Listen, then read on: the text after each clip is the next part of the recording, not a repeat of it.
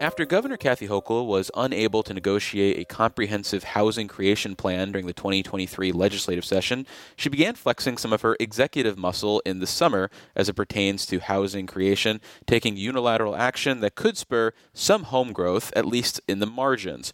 But the governor could go farther in exercising her executive powers, according to a coalition that wants to see New York make better utilization of state owned land for the purposes of affordable housing development. To discuss this push, we're joined on the Capitol Press Room by Ben Thomases, Executive Director of Queens Community House, a human services agency, and he's also the co chair of Queens Power, a coalition looking to improve the quality of life for their community.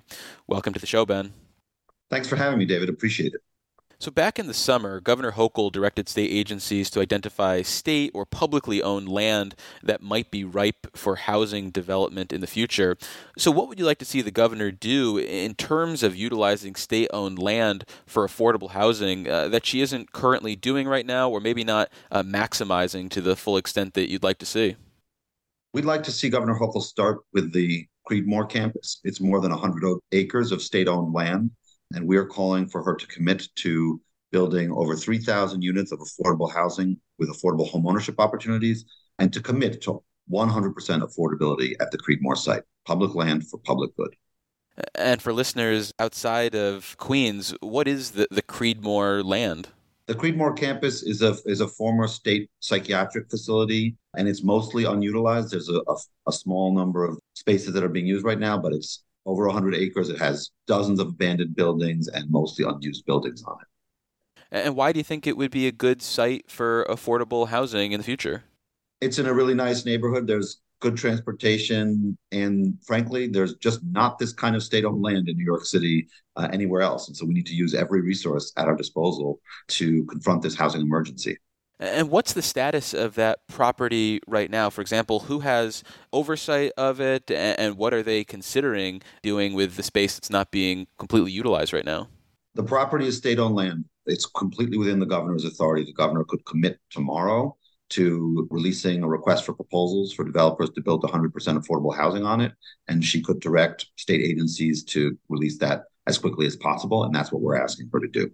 Right, I understand, but who actually, what state agency or department has oversight of this right now? Is this in the hands of, say, Empire State Development? Are they in the process of doing any sort of review that you're aware of? Do other agencies have a stake in it? Because there's obviously some, some moving parts if there are multiple agencies at play here.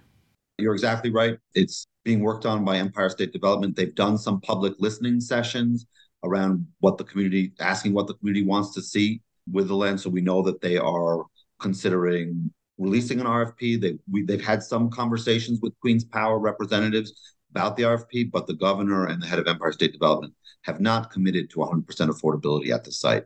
And that is what we're looking for them to do. And in terms of similar developments that maybe point to this being a successful model, are there examples of state properties being transformed like what you're hoping to see eh, at the Creedmoor site? The similar development that we're looking at as a model is the Nehemiah Homes development in Spring Creek in East New York.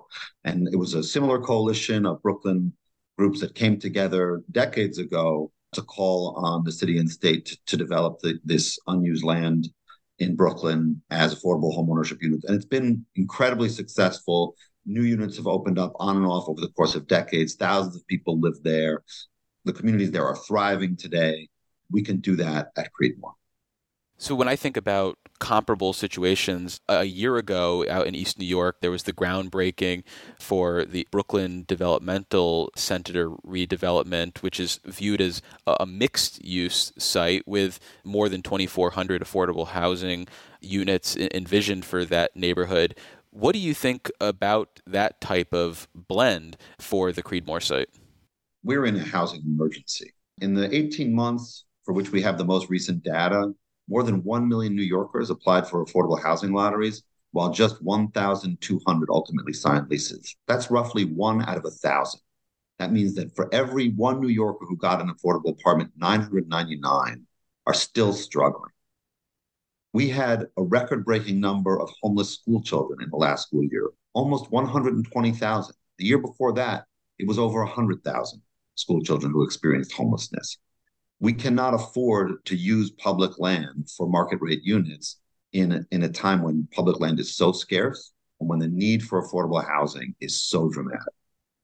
So, if the state does decide they'd like to develop this property with an eye just for affordable housing units, how do they make that happen? Does the state need to subsidize the development uh, of those properties? Are there private developers where the financial incentives would be worth it for them based on the current landscape to make those just all affordable units?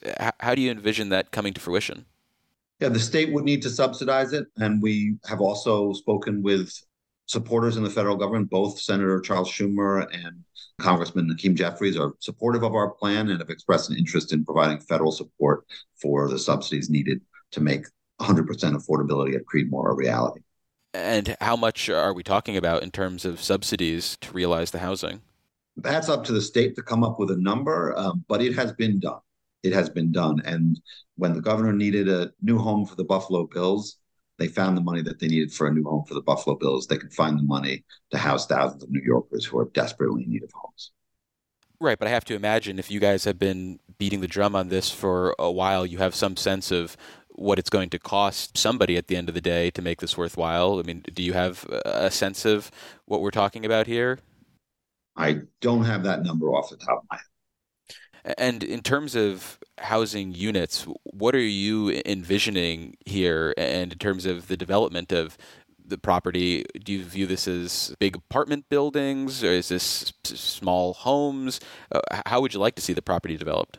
Our vision is is a mix, right? The site right now has one very large tower that is uh, everyone in, who drives by knows very well, and so something like either keeping that tower in place or replacing it with a similar tower, and then has a lot of low rise buildings also. So a mix of uses similar to what's currently on the site could achieve our 3,000 unit goal. And we've talked about this conversation through the lens of what the governor can or can't do to make this dream of affordable housing on the Creedmoor property a reality. Assuming the governor doesn't heed your call are there other avenues that you're willing to explore? For example, do you think the legislature, in the context of, say, budget negotiations, could prompt the development of the site that you're hoping to see? In an emergency, leaders lead.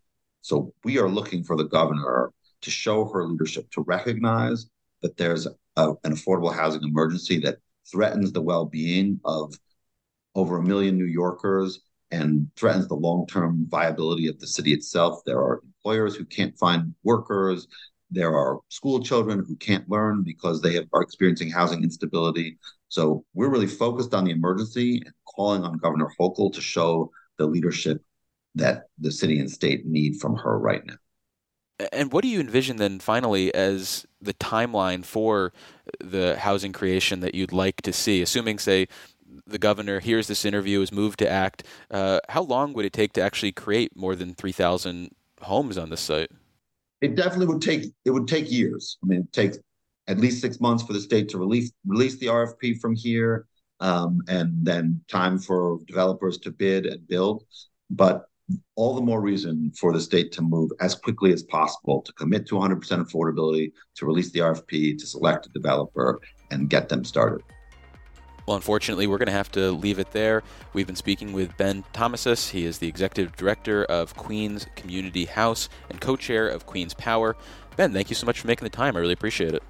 Thank you so much, David. I appreciate your time and I appreciate you shining a spotlight on this really critically important issue.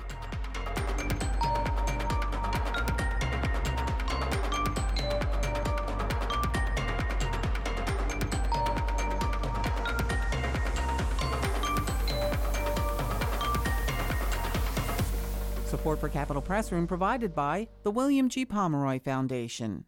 Communities across the Empire State have stories to tell. A roadside marker funded by the William G. Pomeroy Foundation can help your town or city educate the public, encourage pride of place, and promote local tourism.